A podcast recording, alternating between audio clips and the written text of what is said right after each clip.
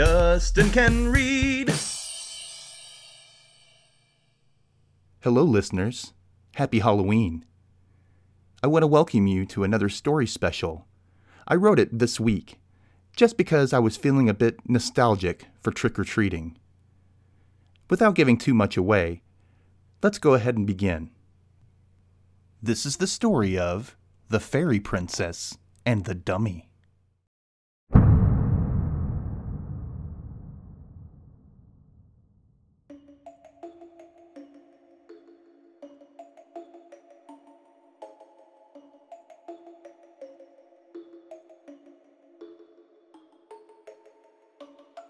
Bianca Brooks was extremely excited for Halloween this year.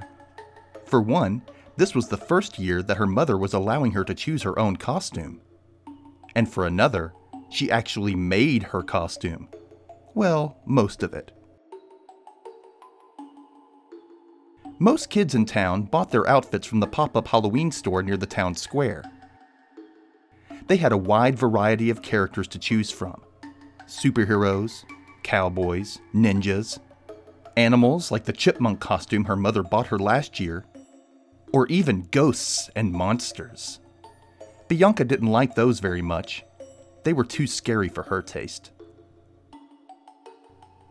The other kids in her class were starting to dress in more mature costumes, like the ones in horror movies, even the girls. They would wear hockey masks or dark ghost faced serial killer outfits with plastic knives and machete blades.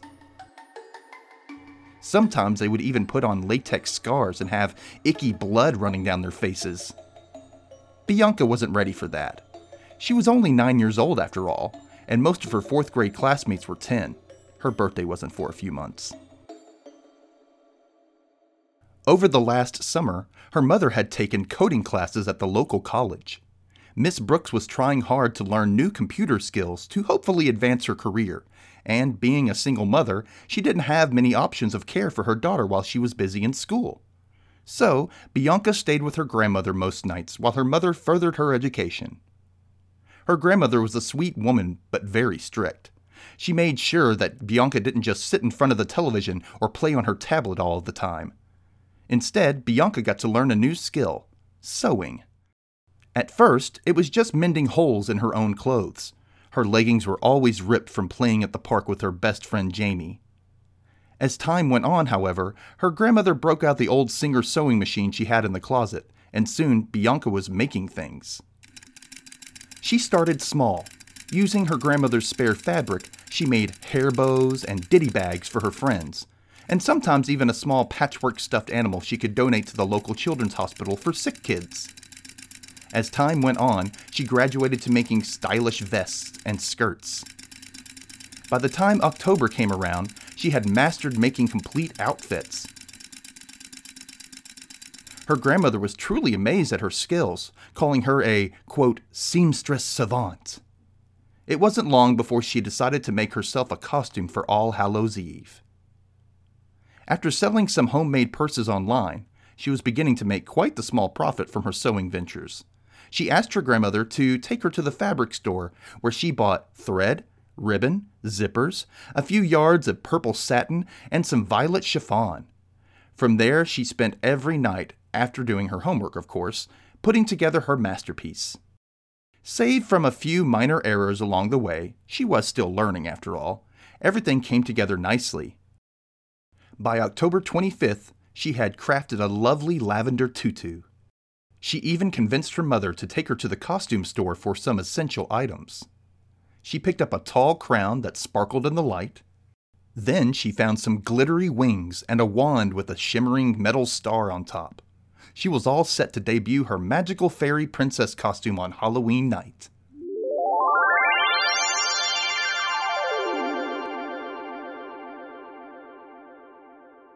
It was nearly six o'clock on the 31st. The sun was starting to set, creating a tapestry of orange and purple in the sky. The air was crisp with a slight breeze. In the distance, the sounds of children laughing and yelling was starting to pick up. Bianca had been waiting by the front door in excited anticipation for about a half hour. She watched as kids masqueraded past her house with empty bags as they prepared to trick or treat. Miss Brooks had picked up another shift at work that night to make some extra money for the upcoming holiday season. So it was a lifesaver when Mrs. White had volunteered to take Bianca trick or treating with the other kids. The Brooks home was smack dab in the middle of the neighborhood. It was the perfect place to start their journey. Pacing back and forth, Bianca was eager to go. The TV blared in the background, but she wasn't paying attention to the Peanuts Halloween special. Miss Brooks wasn't listening either. Her hairdryer whooshing loudly over the sound of the animated program that was abruptly interrupted by an emergency news bulletin. Something about an escaped convict or a mental patient that had been spotted in the area? Witnesses said that he had been spotted going into the woods near their subdivision? Residents were strongly urged to keep inside tonight. Maybe it was just a Halloween prank, maybe not. Again, Bianca didn't even notice. She was too busy waiting for her friends. Hopefully, they were close. She lit up when she saw a group of kids walking up the path to her house. Finally! It was Jamie and her friends from school. She couldn't wait to show them the fruits of her labor. Her costume was going to be the talk of Halloween for sure. After yelling goodbye to her mother, she giddily stepped outside and bounded down the walkway where she was met with a horrifying display of costumes. There was Danny Forrester, who was dressed as a dead pirate, Arr, matey. painted all green with blood trickling out of his eye patch. Shanice Tripp was a devil with bright red horns and a spiky tail. Sean Lankin was an axe murderer, complete with a huge bloody axe, of course. And Jamie was a zombie with sunken eyes and red liquid streaming out of both sides of her mouth. Her exhilaration slowed as she approached them. Everyone was so scary looking, and she looked like a goody goody ballerina. For some reason, she thought at least one of the group would have dressed as a cartoon character or a policeman or something, but that was not the case at all. Why, don't you look adorable? Miss White declared, snapping a quick picture. The others giggled quietly, while Bianca's cheeks reddened in embarrassment. Thanks, Bianca replied reluctantly. I made it myself.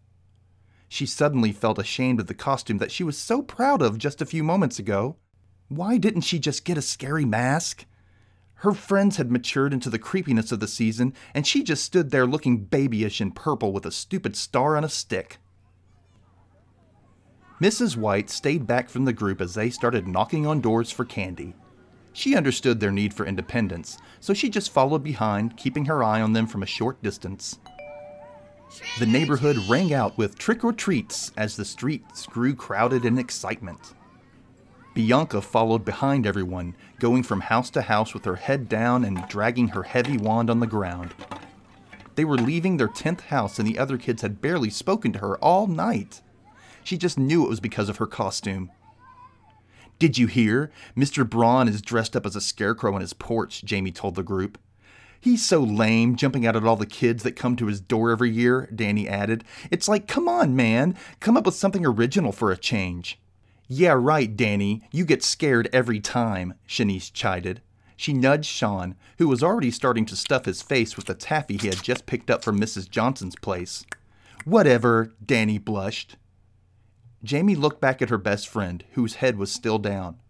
Hey, Bianca, what about you? Do you think Mr. Braun is lame too? Bianca was barely paying attention. She was too deep in her feelings. Huh? Shanice scoffed. Why are you asking her, Jamie? She's definitely too afraid. Am not, Bianca snapped. R2, Danny piled on. You didn't even try to dress up scary. You're just a scaredy cat, Bianca. Bianca's eyes started to well up. Oh, look, she's about to cry like a little baby. Shanice pointed a finger in Bianca's face and started laughing with Danny. Guys, stop. Jamie started to speak up for her friend, but it was too late. Bianca already had tears streaming down her face. B, don't listen to them. Bianca's a baby, Bianca's a baby, the others teased. Soon Bianca found herself running away from the group. This went unnoticed to Mrs. White, who stood 20 feet back. Her attention focused more on her social media app than the kids themselves. B, wait! Jamie called after her, but Bianca kept running down the darkened street. About a block ahead of everyone, Bianca started to feel a bit frightened. She had never been out this late without an adult around. She noticed the streetlights on this side of the neighborhood were in desperate need of repair. There were quite a few that hadn't lit up at sunset. Not only that, there were fewer houses with their porch lights on, so everything looked extra dark and extra intimidating. Still, she decided she didn't want to be a chicken like the others made her out to be. So, she braved the night and kept walking to the nearest house with the lights on. She stopped in front of the next place she recognized Mr. Braun's. It had a bunch of brightly lit jack o' lanterns on the front porch. There were bats in the windows and a string of lights shaped like skulls that lined the walkway to the door. And next to that door, in a white rocking chair, sat a lone scarecrow with a pumpkin for a head and a bowl of candy in its lap. This instantly sent shivers down Bianca's back. She didn't want to go up to the house alone. She didn't want Mr. Braun to jump out and scare her for his own amusement. On the other hand, more than anything, she didn't want to be Bianca the baby either. She took a deep breath. Don't get scared, Bianca. You can do this, she told herself as she slowly maneuvered up the walk to the steps of the porch, her weighty star wand in hand, prepped like a baseball bat. She kept her eyes glued to the scarecrow. The eerie smile on the pumpkin's face mocked her under the black hat. There was hay coming out of the legs and the sleeves of the flannel shirt it was wearing. Mr. Braun really did make a creepy creature, she started to appreciate the details of this costume more and more. This wasn't so bad. No way would he try to scare a little girl in a fairy princess costume, right? Still, she remained cautious. She reached the top step and steadily inched her way toward the rocking chair, her gaze focused on the candy in the scarecrow's hands. That's when she slipped in something that made her look down. At first, she thought it was from Mr. Braun's little chihuahua, Bruno. But as she focused, she noticed it was a lot darker than that. The puddle was actually pretty big, and it left a trail. She squinted through the dim light to see where it led to. A hand! That hand was connected to an arm, which was attached to a man. As she was trying to comprehend what she was seeing, the man moaned. It was Mr. Braun! As she bent down to him, her eyes went wide as she realized he was hurt and bleeding. She wanted to help him. Just as she started to reach out to shake him, his eyes suddenly popped open. He opened his mouth slowly, and with a staggered, raspy voice, he whispered, Run! That's when she felt the movement behind her. She quickly whipped her head around and saw the scarecrow rise from its seat.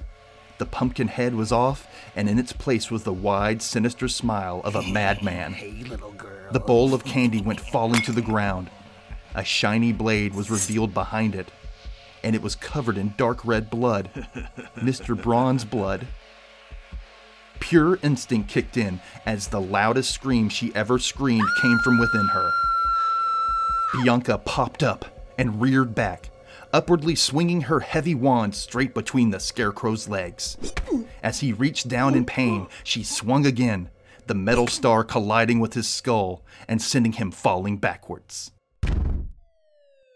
Within minutes, there were sirens and lights surrounding the house. At first, Bianca was scared that she was in trouble, but then she quickly realized that the police weren't there for her. They picked up the evil man and took him away. Paramedics were also called to the scene for Mr. Braun, and even though he had multiple stab wounds, he was going to be okay. Neighbors in the surrounding homes and even a few remaining trick or treaters gathered to watch the commotion. This included Jamie and the rest of the kids in their group, who would later take back all the mean things they said about Bianca. She was a hero, after all. Needless to say, the next year, there were a lot more fairy princesses patrolling the streets on Halloween night. The end.